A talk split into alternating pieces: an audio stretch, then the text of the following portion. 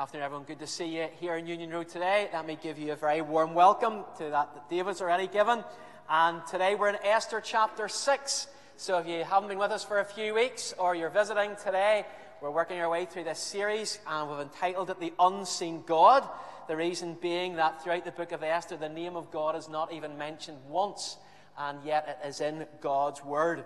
If you're near a Bible, there should be one in the pew nearby at page 505, and we'd really encourage you to follow along with us today as we continue in this series. It was quite a night in Susa, the capital, the kingdom of Persia. The prime minister had fallen asleep to the sound of hammering and sawing. So satisfied was he with his friend's suggestion that he had ordered a set of gallows to be built in his back garden on which he hoped to hang the Jew Mordecai the following morning. Tomorrow he'd be able to sing those words that we know. Yesterday, all my troubles seemed so far away as he dealt with the thing that was annoying him most Mordecai the Jew. It was also quite a night in Susa, the capital of the kingdom of Persia, because across the city, in the royal bedchamber, the king Xerxes was restless. For whatever reason, he couldn't sleep and the usual counting of royal sheep or crowns or whatever kings do when they can't get to sleep just wasn't working. I don't doubt he was probably troubled with indigestion because the last three chapters he's done nothing but eat. You know, every time we read about Xerxes, he's feasting, and maybe that was the night that the Rennie and the Gaviscon just didn't work. Or it might simply have been the affairs of state which were just too much for him, and he was anxious as any king would be. Now, as a king who couldn't sleep, as the mighty emperor of all of the Persian Empire, he could have ordered the musicians to come and play him to sleep. He could have ordered any of the women from his harem to come and entertain him for the rest of the night. He could have ordered any food, but then again, there was the heartburn to think of. But that night, and you notice those are the first two words of this chapter. That night, Xerxes asked that the book of the Chronicles of the record of his reign be brought and read to him. That night. Those are two of the most profound words you're ever going to read in this chapter. That night. First thing we're going to notice today is it was book at bedtime. Book at bedtime, verses 1 to 4. Now, who says that history is boring? You see, Xerxes either ordered the book to be read because he was tired and he thought that if you read a history book, well, he'd get over to sleep very quickly. Or it really was because he was troubled that he had missed something. He had missed something. In all his busyness as a king, there was someone or something that he had missed, and he wanted to put it right. And he thought, if I just have those chronicles reread to me, it might trigger a memory and help me sort out the thing that I've missed. And as the history book is being recounted to him, look at verse 2. They stumbled across the record of Mordecai the Jew who had exposed an assassination attempt on the king's life by Bigthana and Teresh, two of the king's security guards. I love those names. Bigthana and Teresh. I wonder, was there a wee Thana? I don't know. I'm intrigued. What one there's a wee Thana or little Thana. But anyway, there's Big Thana here, Mr. Big, and his mate Teresh, who sounds like the Persian equivalent of terrorist, doesn't it? But here we go. And the whole story revolves around the fact that suddenly remembers, uh, as he's read out, what happened in Esther chapter 2, 21 to 23. It wasn't something just plucked out of the air. This has already been recounted for us back at the end of Esther chapter 2. But Xerxes had forgotten. Mordecai, while sitting in his usual spot at the king's gate, looking out for his cousin Esther, had shared the news through her servants that there was a deadly plot to kill the king. This event got buried in all the busyness of the royal state. And then it leads Xerxes to ask the obvious question. Look at verse 3. So, what honor and recognition has Mordecai received for that? Has anything been done for him? And the answer you'll also see in verse 3 no, nothing's been done from the attendants. But there's no, we've no record of anything for him here. And you see, in a Persian society where honor is so important, and the fact that kings, their lives were always under threat, it was really important that loyalty was rewarded. And this troubled them. We'll need to sort this out quickly. Because if we just let people away and don't acknowledge the people who su- support the king, we're in trouble. This was a serious omission on the king's behalf.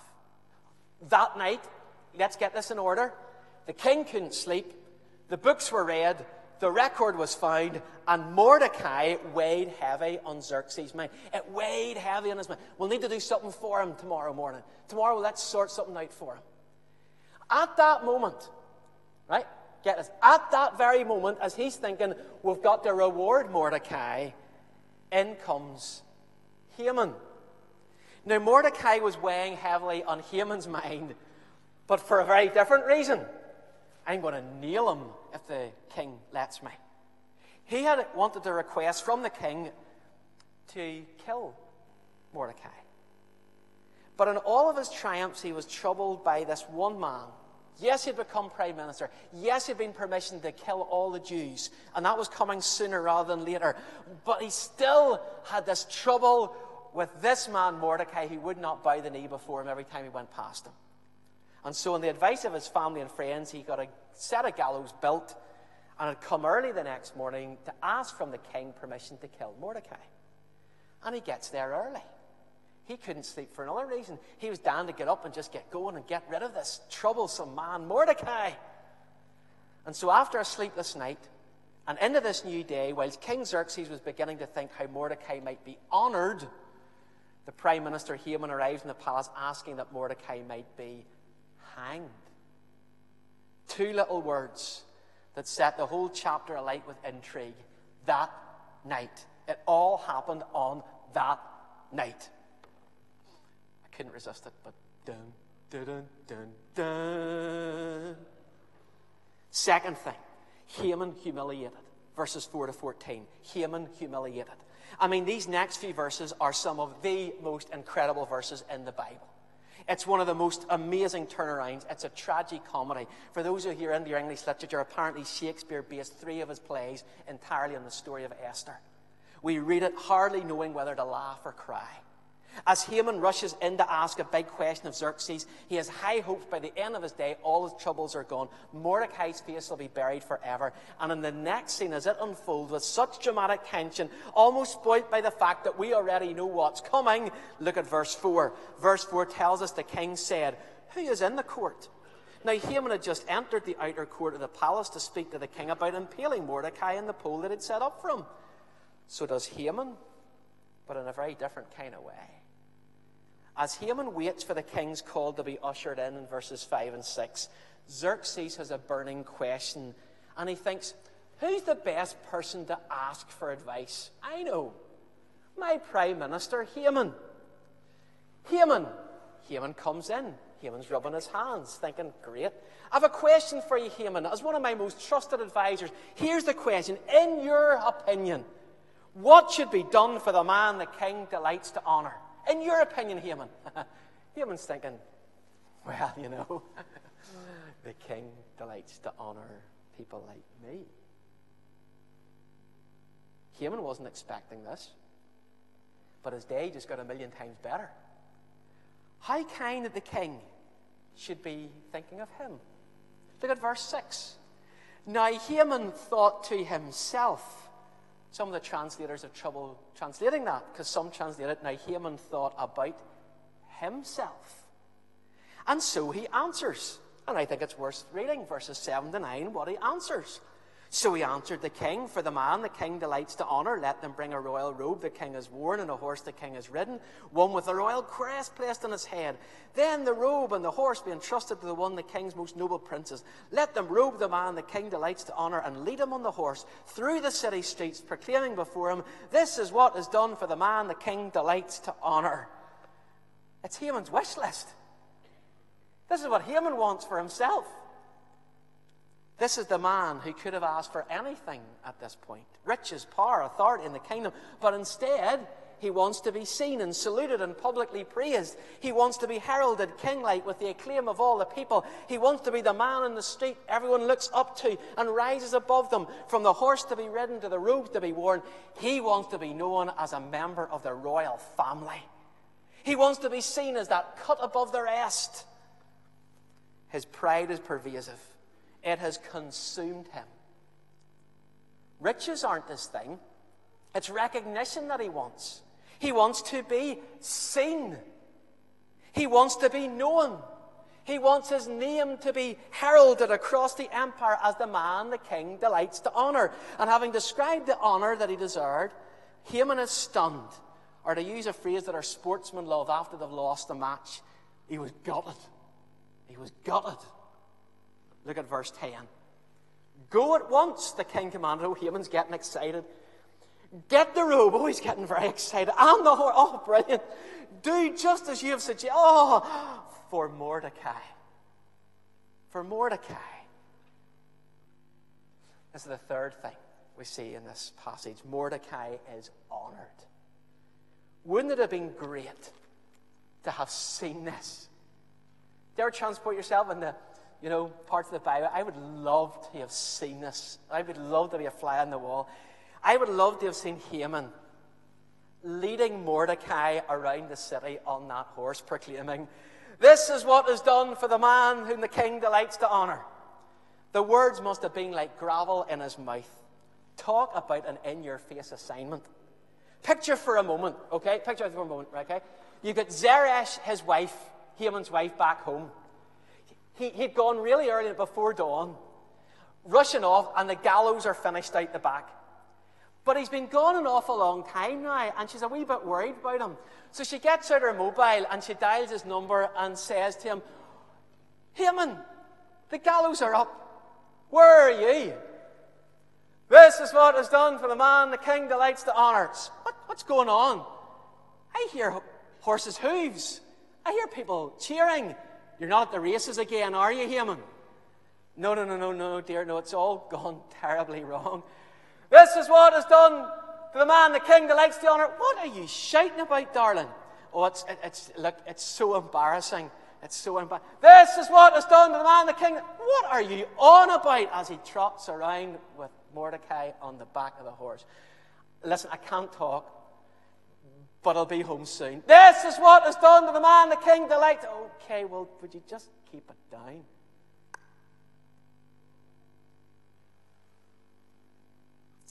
This is what is done to the man the king delights to honor. Mordecai is honored, and Haman is utterly humiliated. Haman must have scratched his head that day and thought, where did it all go wrong? But one of the Bible's great themes from Genesis to Revelation is this. And if you forget everything else today, remember this. The greatest theme in all of the Bible is God opposes the proud but raises the humble. God opposes the proud but raises the humble. Reflect on Mordecai for just a moment. We've described them already today. He was the forgotten man of Susa. His name was hidden in the books of the Chronicles of the Kingdom. He had been overlooked by the king. He had served the king well, he had protected the king's life, but he had never chased public accolade. He hadn't gone looking for plaudits. He was a humble man and not a grumbler. In this whole episode, we barely hear Mordecai speak. You hardly hear Mordecai speak. He's not crowing about what he's done. He's not dining out in his I saved the king story. He was softly spoken. And let's face it, he's a million miles from most of us here today. I mean, I'd be really honest, as I was picturing this story, if I had been Mordecai that day on that horse. What was that you were saying there, Haman? Say it a wee bit louder. Oh, Haman, the, the wee horse's crown slip. You wouldn't mind fixing it. And, oh, these robes just they fit so well, but then again, you wouldn't know you're not wearing them. And what was that thing about the thing the king delights to honor? That would have been me. But that's not Mordecai. That's having a Haman heart, isn't it? For there is in each of us that Haman like heart that maybe doesn't care so much about riches, but we all love to be recognized. We all love it when we hear our name. We all love it whenever we get accolades, when people speak about us. But the principle for us is this when no one else notices, God sees. Having been recognized and lauded round Susa in the king's clothes on the royal horse, where does Mordecai go? This is really fascinating. Look at verse 12. He's got off the horse, he's got the royal robes on, and where does he go? Afterwards, Mordecai returned to the king's gate. He went back to the place he'd been picked up. We need to learn some vital lessons from Mordecai's life and how God raised him. Through all that has happened, Mordecai never becomes a man of vengeance. He never says, I am going to get Haman now. This is my chance. He doesn't throw a pity party and ask God, Why have you forgotten me? He never tires. He keeps on going. He doesn't kick Haman when he's down. He doesn't speak against the man before the king. He's a man who's schooled in God's ways, patient obedience. He's not spiteful or scornful. Here's a man who handles the glory in the same way that he handles the ordinary. And I'm going to turn a question around. Normally, I would probably ask you, How do you handle suffering? But here today, I'm going to ask you, How do you handle the good days? If you've recently been promoted, if you've recently recovered from illness? Has something really good come to you? Are you full of what you or your family or your children or your grandchildren have achieved and you just won't shut up about it? Is your name now known in certain circles due to the new position you have of prosperity and popularity? Is your main focus what's in it for me? Where will this new accolade lead me, you think? Are you as comfortable at the king's gate in humility, as, or are you itching to get into the king's palace to be honored? Mordecai shrugged off the limelight and he says, Just drop me off where I began. Just leave me back where I started. Folks, no matter where we're at in life today, remember the pit from which you've been dug. There's a phrase I've often heard when someone has made it big from somewhere, from someone humble beginnings. Maybe you've heard it too. Oh, look at him now. But he hasn't let the fame get to his. And in a spiritual sense, all of us have started in the same place. You and I all have terribly shady pasts. All of us do. Remember where you've come from, and in humility be thankful that the King of Kings has even bothered remembering you at all. You know, the cross is the great leveler. That's your sin that causes Christ to be sacrificed on that tree. It's Jesus who goes down in humility to the lowest place so that we might be raised to the highest place. None of us deserve the attention and the honor of the king. All of us were enemies of the king. In fact, we were actually like Big Thana and Teresh. We were big in our own eyes. Some of us are so big in our own eyes, some of us think we're great. But in reality, we're terrorists against God and his love towards us. We wanted to kill the king who had a rule over us, and we did. It was our sinful ways, your sinful ways, my sinful ways, that assassinated the King of Kings on that cross. And instead of loving him, we've loathed him. Oh, what majesty! What gracious strength that Jesus faced all of this from the hands of the very people that he came to save. That the king is crowned with thorns and crucified with common criminals so that the curse of sin might be taken from us, that we might share in the sonship of the Father forever. Jesus was trailed out of the city, not on a wonderful horse, but with a cross on his back. How can this be, we ask today? If we really think about it, grace is so much more radical than we could ever dream. That God's Son, the flesh of Jesus, should be our sacrifice. If we live and love and serve our Savior, oh, don't worry if the so called important people ignore you. If the important people ignore you, or you're overlooked, or you're undervalued, the great God of heaven still, still remembers you. These verses are the pivot on which this whole story turns. Up until this point, it's been down, down, down for the Israelites. They're strangers in a strange land. Their lives are threatened by the law of the Medes and the Persians. Everything and everyone seems to have conspired against them. They're done for. They're dead. They're in for it. That leaves us with our last point today. When God seems absent, He's present. When God seems absent, he's present. Look at verse 13. Haman finally gets home, and immediately as his advisors say, Uh oh, Mordecai's a Jew. We're not just dealing with the Jews, we're dealing with the great God of the Jews. They may be a people hundreds of miles from the promised land, but the reputation of the Lord, of the God of Israel, still reached Persia. They know that this is the God of Israel who's protected his people for generations, the God who rescues in the most unusual ways, creating paths through torrents of water, giving military victories through trumpet blasts. This is a special people, for they worship a special God. Their words reflect the truth that leads us all the way back to Genesis chapter 12. Did you know that Genesis 12, verses 1 to 3, is a summary of the whole of the world? Genesis 12, 1 to 3. It's on screen right now. And I will make of you a great nation, and I will bless you and make your name great, so that you will be a blessing.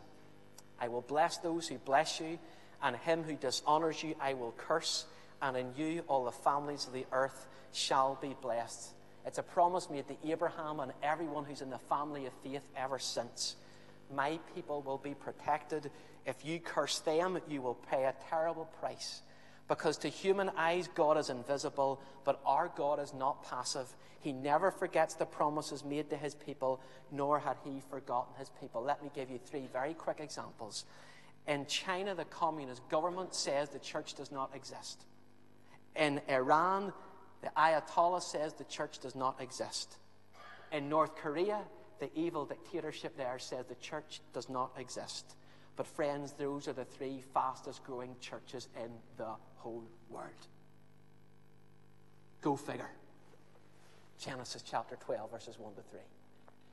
You dishonor my people, I'll dishonor and curse you. You protect and save my people and are in with me, I will protect and save you. Friend, there's only two camps. you're either in or you're out. You're either saved or you're excluded. You're either loved or you're cursed. You're either protected or you're ejected. There's only one of two. But for God's people, and praise God, most of us sitting in here in Union Road today are one of God's saved people. Whatever threatens us, whatever enemies we face, those who despise your faith in Christ, or maybe it's your circumstances that have pushed you to the absolute limit, God does not abandon his people. God does not abandon his people. Even when he seems absent, he's present. Even when you think you've lost everything, God uses that as an opportunity to awaken us to the realization that he's actually still in charge. Let me illustrate for you with one example as I finish. Once there was a man who was shipwrecked on an uninhabited island, and he painstakingly built a hut for protection from the sun that he could keep a few items in that he'd salvaged from the wreck. For weeks he lived, and every day he scanned the horizon for the approach of the ship. He longed that a ship would come and rescue him. But one evening, after he'd been out scavenging for some food, he returned to find his little hut was up in flames. And he stood there broken hearted. All that he owned, all that would keep him alive, gone in a night. And he went to sleep that night near the ashes with tears flowing. He cried himself to sleep. Early the next morning, he awoke to see a ship anchored a hundred yards offshore. He couldn't believe it. And he began to wave frantically to hope that someone would see him, only to hear a voice behind him saying, We saw your smoke signal last night, and we've come to rescue you everything that man owned up in smoke. But that enabled him to be rescued. Friends, let me ask where are you in that story today? Are you trying to build your own little fortress? Establishing ourselves and our names and our reputation? Or does it take for something like that to go woof, until we realize that where our help comes from. What was it Jesus said in the very first beatitude? Blessed are the poor in spirit, who say, Lord, I'm spiritually bankrupt. I've got nothing to give you. Jesus said, Theirs is the kingdom of heaven. And friends, today He knows your heart. He's heard your signal, and He's not in the business of turning people away. For in the final analysis, God is not impressed with earthly towers, but humble hearts. Mordecai, Esther, and the Israelites were soon to discover this as they turned to the only one who would save them. But here's the thing that gets me most in this book as we finish this morning. This is an incredible story, undoubtedly. But if I was to ask you this question, even boys and girls, the young people here today, is this a miraculous story? Where are the miracles in the book of Esther? Do any miracles take place in the book of Esther? No. No. There's not even one miracle recorded in the whole book of Esther. Not one. There's not a miracle in sight. Nothing happens to the characters that is out of the ordinary. They all play to type, don't they? Haman does the pride thing. Xerxes does his indecisive king thing.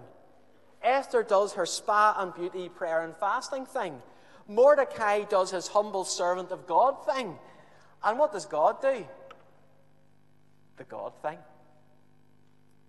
The story of Esther is a clear reminder that we are not to be looking for the miraculous round every corner because behind it all, God works through means. Ordinary people like you and me. You might say, I don't feel him. I don't see him. How do I know he's there? You got up today, right? It's something to get you here. Good. You washed your face, you ate your breakfast, you got here safely, you're sitting in your seat, your heart is still beating. How'd that all happen? Because God's here. And God has given you that. Oh, it mightn't be in the big, miraculous that people push for, but the very fact you're sitting here today is another example of God's gracious, ongoing mercy towards you. Please, friend, never say that God is not at work just because you can't see Him. Because the God I read about in this book is bigger and better than all of that. Because if you worship a God who you're just looking for miracles all the time, friend, you're worshiping a genie in a bottle rather than the Lord of this scripture. What did we sing with the kids last week? It's the God of the big, the God of the little, the God of the stuff somewhere in the middle. Friends, he's here all right. He's here all right. And he's working in here even as I speak. Because you see, when God seems absent, he's present. And some need to hear that again today. He's here. And he's with you. And if God is for us, who can be against us? Let's pray.